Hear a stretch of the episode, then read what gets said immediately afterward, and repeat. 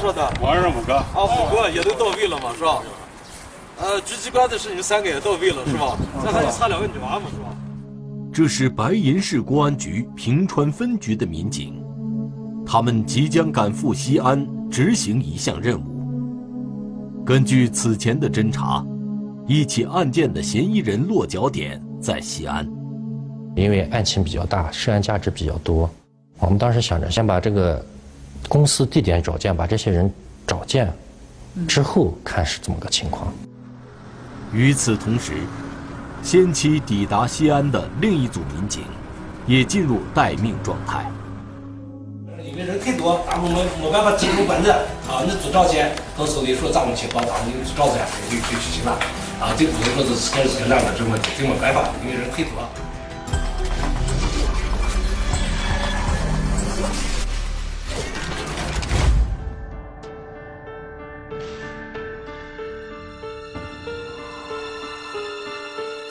聚焦一线，直击现场。根据白银市平川区警方掌握的情况，在西安的一个写字楼里，有人正在从事涉嫌违法的活动，并且人数众多。这些可疑人员组织严密，层级分明，他们以公司模式运营，公开对外展开可疑活动。那么，这究竟是怎样的一起案件？这些可疑人员被几百公里之外的平川警方纳入视线。与平川当地的一个女子的经历有关，一起进入今天我们关注的事件，了解她的来龙去脉。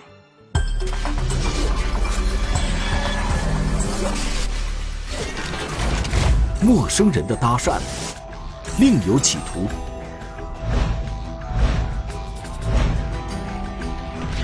貌似真诚的话术，他无力辨别。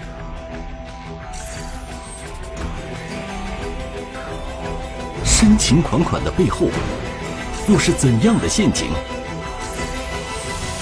陌生的好友一线正在播出。二零二零年七月中旬的一天，一个女人来到白银市公安局平川分局报案，称她被人骗了。这个女同志，我记得是二零二零年的七月十五日。他到我们这个刑侦大队来报案，他说是当时呢，他投资了两部电影，投资了两部电影，整个被骗了二十四点二万元。报警人姓梅，六十一岁，家住白银市平川区。梅女士说，骗她的是一个男人，他们是通过微信认识的。据梅女士回忆，二零一九年六月份。那个男人主动加她为微信好友。他突然给我发了个信息，说的是要什么购买办公用品的一些资料，叫我马上送过去。然后我就说，我是不是搞错了？他说没有啊。他说你不是叫什么呃名字吗？我说不是啊。我说你是不是弄错了？哎呀，他说那不好意思，他说我查一下。然后查一下以后翻了，过了一会儿，然后发过来说是，对不起，不好意思呀，确实是把你电话号码给弄错了。他说呀，既然这样打扰到你了，也相识了。就这样，他们相识了。随后，那个男人告诉梅女士，他叫杨立斌，家住西安，是一名做工程的老板。呃，人忙嘛，身体健康最重要。我说就像我老公一样。今年忙忙到最后有病，一下就就说没有了健康，就你挣再多的钱都没有用。说他爱人也是得了白血病，然后，然后他就没事，他就给我讲了他跟他爱人他们家得病的时候那个整个住院的那个过程和孩子失去妈妈的那个过程，然后就这样就就聊起来了。那时，梅女士的丈夫刚刚因病去世。杨立斌对自己家事的描述，让梅女士产生了一种同病相怜的感觉。此后，杨立斌不时给梅女士发微信进行问候。而通过杨立斌的朋友圈，梅女士觉得杨立斌是一个事业有成、很有生活情趣的男人。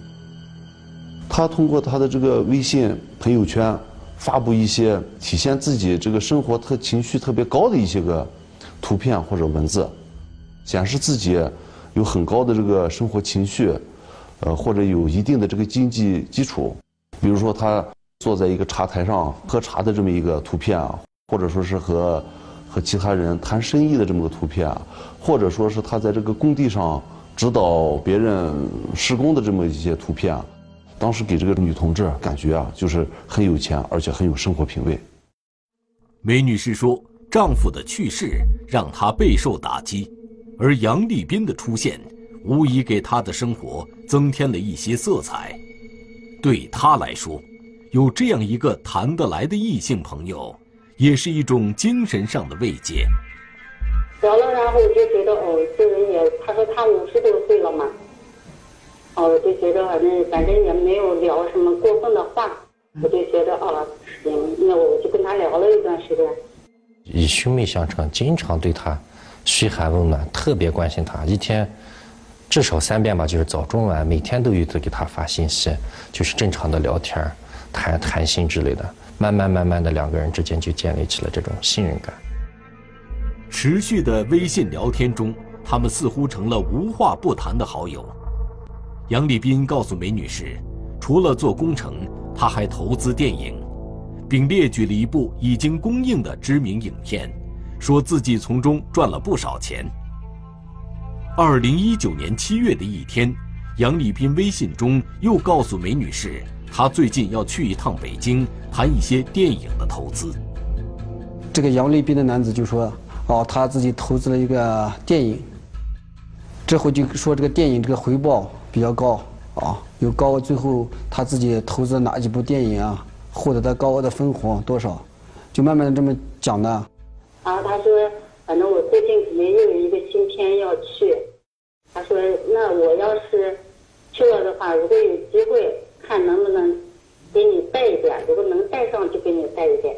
他就这么说，我说哦，那那不用。他说那到时候我去了再看。几天后。杨立斌通过微信告诉梅女士，他看好一部电影，并通过内部关系争取到了一些投资份额，希望梅女士也抓住这次机会进行投资。围绕着这个问题，就一直在跟我谈这个，就是买这个电影的这个。我问他是多少钱，他说一份是六万四，他们那个电影好像叫一份吧。就一份是六万四，然后他说这样投一点，反正你上了年纪了嘛，肯定也转不动，做什么生意也做不动。然后这个电影一出来之后，还是蛮可观的。比如说你在这个电影项目里，你投十万，你占这个份额里面零点多少，就是这总的这个份额。然后你这个回报呢，就是在这个基础上，可以人家可以，呃。就是怎么说呢？百分之多少的？呃，百分之六十。能回报百分之高达百分之六。啊，百分之六十。啊，你比如说投他投二十多万的话，他能回回报能达达到多少？那一百多万，他说随便他二十多万，就说一百多万的分红。微信中，杨丽斌称投资可以签正式合同，并告诉梅女士，可以在网上查询相关电影的信息。那个就是我也不懂，他们上面说能查到这个，这个这个公司和这个片子呢，就想到就我，就从那里自己翻着看了一下嘛，看了一下，是看着说他说的那个公司有。他在投资之前呢，也对这部电影进行了一个初步的一个考察，但是他他的考察是很有局限性的，他仅仅是从这个，呃网上进行的这个查询，但是网上的这个信息它是不全面的。它是不全的，也不是很客观的。尽管梅女士不懂电影投资，也无力辨别网上信息的真伪，但基于杨立斌宣称的高回报，以及一个多月来建立的信任，梅女士决定听从杨立斌的投资建议。但是她手里也没有多少积蓄。啊，然后他就又让我去投，后来一直这样。然后就说我说没有钱，他说要不你就去银行呀，或者哪里自己的保险呀，或者啥有的话，呃，或者车贷呀、房贷呀都可以，你可以可以多买两份嘛。他说能能贷上呢，没有营业执照就能贷上，贷了个六万。后来这样下来就图了一个，嗯，三个六万四，三个六万四。后来另外一个电影，另外一个电影是五万。就这样，梅女士拿出了自己所有的积蓄，又贷了一部分款，向杨立斌提供的有关账号转款二十四点二万元。而后，像此前杨立斌承诺的那样，梅女士拿到了北京一家影视公司的投资合同。他们采取的就是这种网签啊，钱收到钱之后，他们就把这个合同就邮寄了这个合同让他签了嘛，呃，这个就是咱们所说的网签嘛。签了合同之后啊，一看这个合同呢什么的，一式两份当时是，这被害人一看这个公司也有呢，合同也有呢。合同到手之后，梅女士心里才踏实了。然而一年过去了。梅女士投资的电影不仅没有上映，甚至连拍摄的消息都没有，并且杨丽斌也再不像此前那样密切联系梅女士了。刚开始还能联系，跟他们说这个投资项目要等呢，呃，还有什么的各种拍摄的还在进程之中，给他这么一直拖着，拖到后面之后，这个梅某比较刨根问底嘛，进一步的往深里问了。他慢慢的就感觉自己答复不了了，就开始不联系，就开始几天回复一个信息，几天回复一个信息。在梅女士的一再追问下，杨立斌有些不耐烦了，便让梅女士直接联系北京有关公司，并提供了电话号码。我打过去以后，他们说我这个电话已经。就说是这个片子已经更名了，我说那就不对，作为你们是电影公司，那你更名了，为什么不告诉我这个投资人呢？我应该是知情的。他说你不知道吗？你，这个更名换了，你可以自己，就是说你可以投，你再再把你的那个合同重新签一下，签成另外一个片子的名字，这个股份还算你的。有关公司的说法让梅女士很是不安，而当她试图联系杨立斌，希望当面谈谈这件事的时候，却被以各种理由拒绝了。我就觉得他这个里面可能是有问题了，然后我打另一个一个片子的电话，人家也不接我电话。根据梅女士所讲述的情况，以及提供的聊天的内容，警方怀疑。梅女士可能遭遇了诈骗。当时，首先我们根据这个，就是她这个聊天记录，就觉得他们跟咱们之前网络经常说的一些叫个“杀猪盘”似的诈骗案件相似。当时只是感觉相似，实际上这一类案子的这个嫌疑人，他跟你聊，他跟你建立这种感情，他是有这个掌握分寸的，不会太近，也不会太远，他就像钓鱼一样，把你这么钓着。不会说是把那个窗户纸给你捅破以后说啊，那咱俩就是恋爱关系，但是也不会说是不理你，他就是有那种暧昧的关系，但是还不把这个捅破。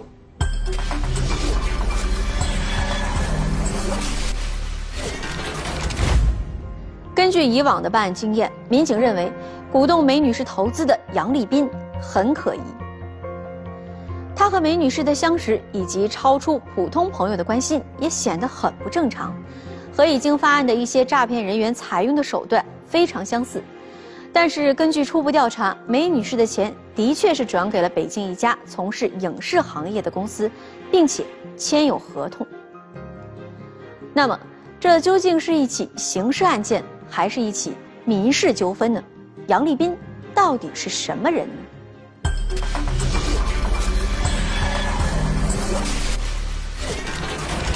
异常的转账记录显露马脚，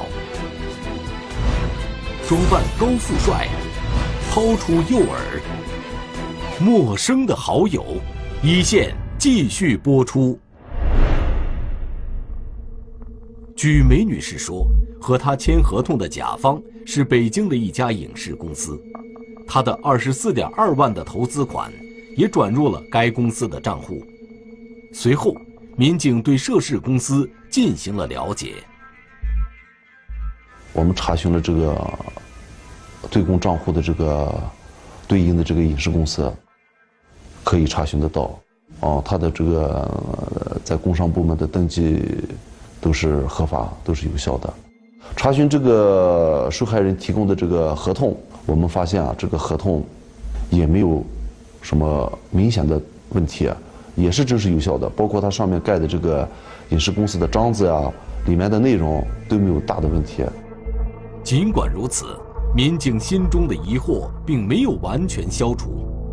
动员梅女士投资的那名叫杨立斌的男子显得十分神秘，始终不肯露面，这是为什么呢？他在这件事当中究竟是什么角色呢？根据梅女士提供的信息，民警对杨立斌的身份进行了核查。通过这个侦查，发现和咱们受害人梅某，呃，聊天的这个自称杨某的这个男子啊。呃，他根据他的这个微信的这个登录 AP，发现他是在这个陕西西安市啊。这个微信呢，也不是没有进行过实名登记啊。实名登记。对，这个微信没有进行过实名。那么实际上在电诈案件中，经常可以遇到这种微信。正像民警怀疑的那样，在和梅女士交往的过程中，杨立斌这一身份是假的。那么，那个自称杨立斌的人，为什么要以假身份和梅女士交往？梅女士的投资款真的是被用于拍摄电影了吗？随后，民警对梅女士投资款的去向进行了追踪。我们调取了这个受害人打给影视公司的这笔这个投资款。呃，发现这个通过银行调的这个流水记录啊，发现这个钱到了这个北京的影视公司以后呢，这个钱又转给了西西安的一个某一个人，这笔钱呢，大概百分之七十吧，转给了西安的某一个人。有关证据显示，梅女士的大部分投资款被转到了西安的一个私人账户上，该账户的户主叫张伟。转到这个账户上之后，这个郑某又把这笔钱，啊，又转给了多个人，又转给了多个人，并且自己，呃，并且还有一部分用于从这个交易明细上可以看出来，用于平时的自己的这个，呃，花销了。相关证据显示，梅女士的大部分投资款进入张伟的账户后，已经被分散掉了。随后，办案民警又调取了可疑账户的户主张伟的个人资料。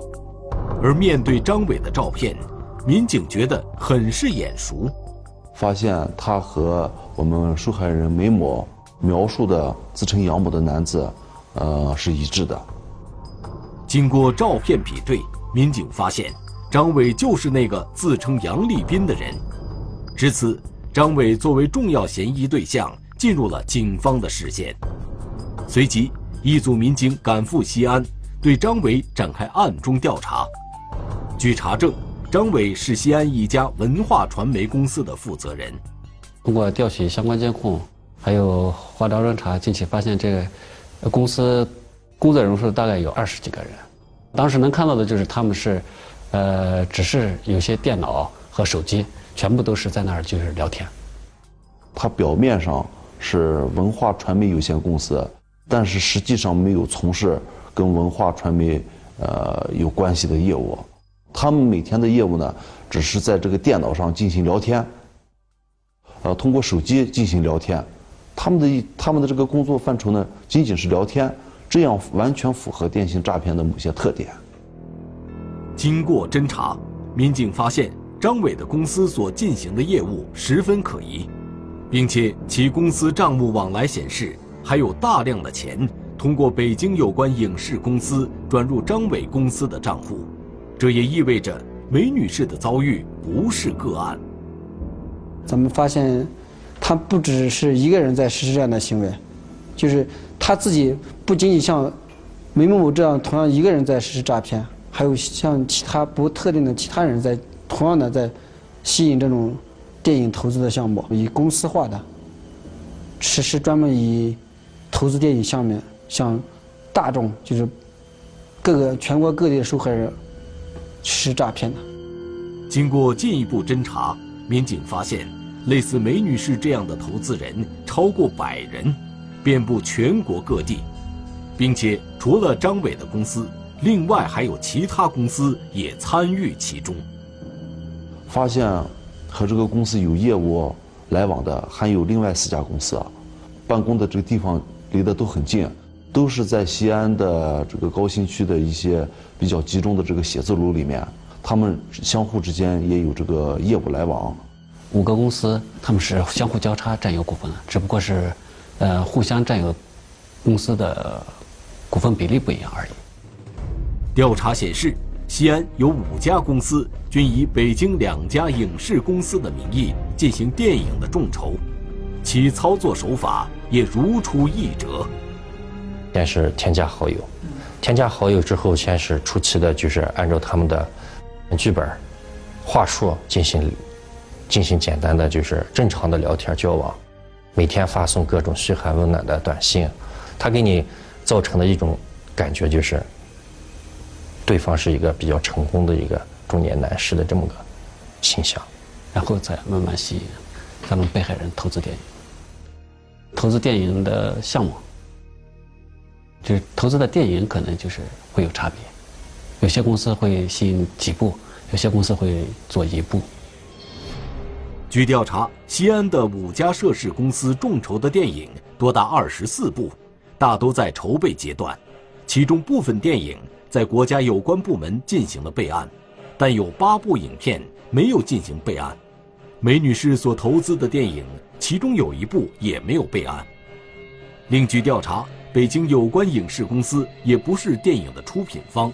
只是拿到了电影投资的部分份额，股东都谈不上，他们相当于就是从这个真正的出品方代理，就是我给你授权啊，我只是这授权让你给我们做这个招纳这个电影投资，但是你把这些招纳的投投资的钱都是有份额的，每个份额多少都是明确标价，你我们之间都是有协议的，你必须把这个钱转到我们的出品方。但最后是一百多号人啊，他们只有八个人是转到人家出品方了，后期的这些资金，全部被他们这个北京的公司和西安公司就分了嘛。受害人根本不知道西安公司的存在，他们只知道北京的这家公司，并且也没有实地去探访过。调查显示，像梅女士一样，众多投资人都以为自己投资的甲方是电影的出品方，他们也不知道。自己的投资款大部分被作为佣金回到了西安那些涉事公司的账户上。人家投资的是是让你是正规去投资西这个融资啊融资，但是咱这陕西这一块儿，呃，他是啊超越了这个合同这个范围之内，他啊虚构了这些整个事实，来借用这种手段来融资。这这，更何况这些融资这些钱呢，全部都自己啊，甚至都就啊啊消费掉了，花费掉了，没有说是用于投资的这个呃电影这个钱。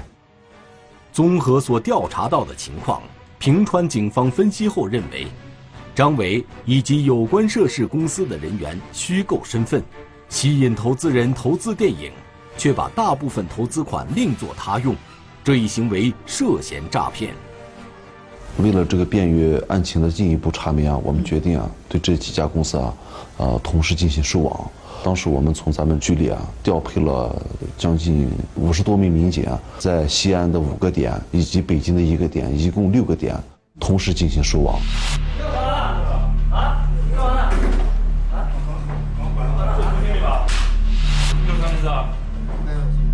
二零二零年七月二十四日，平川警方多警联动，在北京、西安有关方面的配合下，抓捕行动同步展开。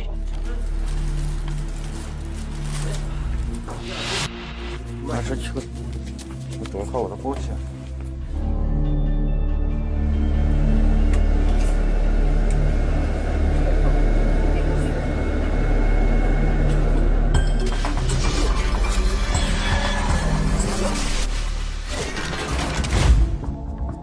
据了解，这次行动一举捣毁了涉嫌电信诈骗的窝点六个，抓获了嫌疑人一百五十三人，当场查扣电脑一百五十余台、手机三百余部、银行卡一百二十余张。后经过核查，该案被害人有一百五十余人，被骗金额达到三千余万元。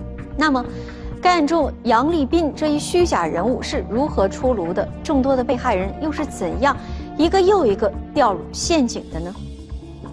我们来听听本案涉及的相关各方声音，解开疑问，还原真相。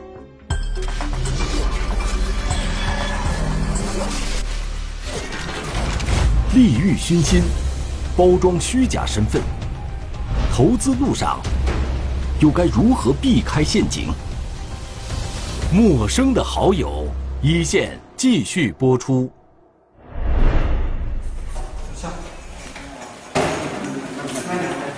来来来，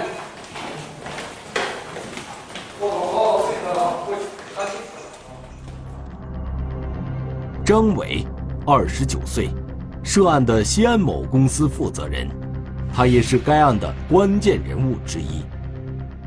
自己的问题可能就是，投资者将钱款投资电影之后，大部分钱被我们被我们分掉了，客户没有将全部钱款用于这个电影的制作或者拍摄，导致投资人的这个钱财受到了损失。据了解，二零一九年，张伟在西安成立了一家公司，随后他便四处寻找挣钱的门道，并主动联系了北京的一些影视公司。拍这个电影的公司有很多，他们有的是没有前期筹备资金来拍这个电影，我们就是给他们帮忙筹备资金的，找人投资的。北京的公司呢，他们就是自己有这个公司，但实际上没这个拍摄的这所有的这些业务开展，他们也是在自己的基础上跟这个出品方要来合同，从中间赚这个，就是利用客户这个钱赚这个高额的利益的。在利益驱动下，涉案公司一拍即合，约定以北京影视方的名义向社会众筹电影拍摄资金。分成怎么分？怎么怎么规定？怎么你们双方怎么协议的？就是他们他们将一部分钱用于这个电影的拍摄，一部分钱作为佣金返给我们这些下游公司。随后，张伟及其手下开始以非法手段收集个人信息，肆意添加微信好友，并以固定的话术骗取投资人的信任。就是我们在西安的这个涉案公司扣押的业务员使用的话术剧本，他们平时的工作记录。这个这个话术剧本，它都明明显的有他们的整个的工作流程。嗯就是你看这个第一个阶段，它就显示这是网友阶段，主要是为了以后他就是了解咱们被害人的收入情况、家庭情况、经济实力有没有这个？呃有没有投资电影的经济实力，然后就是一步一步能够聊到知心好友啊，甚至聊到暧昧的这种情况，更多的是来呃打感情牌，来让咱们的被害人投资电影。他们选择的这个目标呢，也就是三十到五十岁左右的这种中年妇女。他们有这个经济能力去投资这些东西，不可能说是去选个十来岁的，或者二十岁刚出头的，这些在经济上你是达不到的。据了解，为引诱被害人入局，涉案公司通常会虚构一个成功人士和被害人周旋。有的客户会打来这个视频啊或者电话，啊，他们这个公司就筛选出一个叫啥形象代言人啊，专门跟你见面。他们所有的一个公司聊天的过程就使用郑伟的身份，因为形象气质比较好，人家容易相信嘛。他们所有的公司聊天之后需要视频了，人家就提前把老板约好啊，你需要这个客户需要要跟你视频一下。该案中让梅女士深信不疑的建筑商杨立斌，就是由涉案公司负责人张伟来扮演的。为什么要采用这种骗的方式呢？就可能这种方式更容易去找到投资者吧。那你不担心那个涉嫌违法吗？嗯，有过这样方面？起初是不知道的，因为我想的就是，嗯，他们公司，比如说我们上家公司，他们转让一定的电影这个份额，我们帮他们销售，然后我们从中间赚取一定的佣佣金，是这样的。然后现在知道了是违法的。据了解，装扮成商人杨丽斌与梅女士视频的是张伟，但实际上每天与梅女士聊天的并不是张伟。因为投资的人很不是说是一个两个，因为我也不可能去跟每一个投资的人进行，嗯，有的需要我去接触，有的不需要我去接触。这个梅女士刚好就是之前别的人在负责。据调查，负责与梅女士聊天的是涉案公司的一个业务员。你怎么加的他？公司提供的手机号码去扫微信，就是公司提供的一那个资源，都是公司提供的。我们去用微信号去添加，筛选你的客户，加你的。小白说，他的工作就是说服别人去投资，以虚假的身份与投资人周旋。对此，小白却不以为意。当时就觉得是一种营销手段，然后觉得确实这这是，哎呀，好像就是不太好。但是如果就是涉及到后面一些让客户去投这个项目，我感觉这个项目既然真实存在，那我就就做了呗。对于西安涉案公司众筹的操作手法，北京有关影视公司也心知肚明。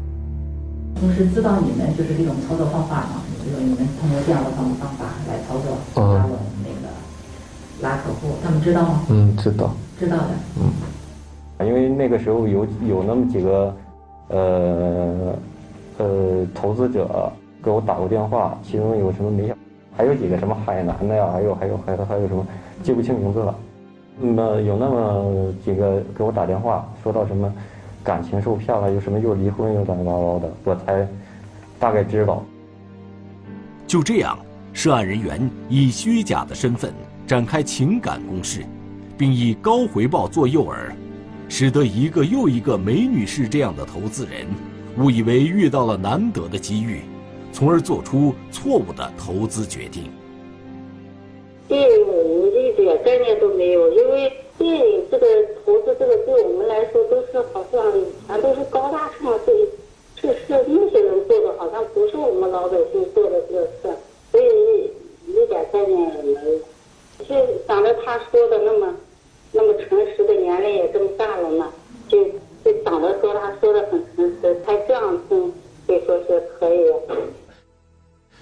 资理财呀，啊，一定要谨慎，要慎重啊。这个你投资在特别在这个网络平台上投资，一定要有国家正规的、认证认可的这种机构去投资，不能随意的就是去到网络上有高额利润去啊投资，或者网络不明的这个投资平台去投资。据了解，这件事的发生，让本应安享晚年的梅女士的生活变得极为困难。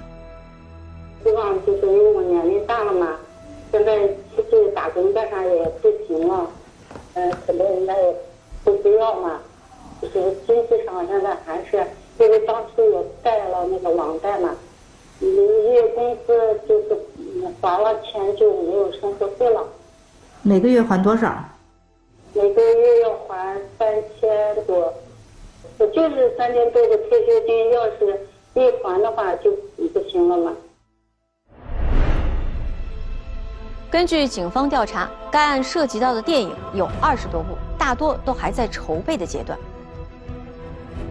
目前，西安方面的五家公司以及北京的两家影视公司的负责人和主要业务人员，因涉嫌诈骗已经被检察机关提起公诉。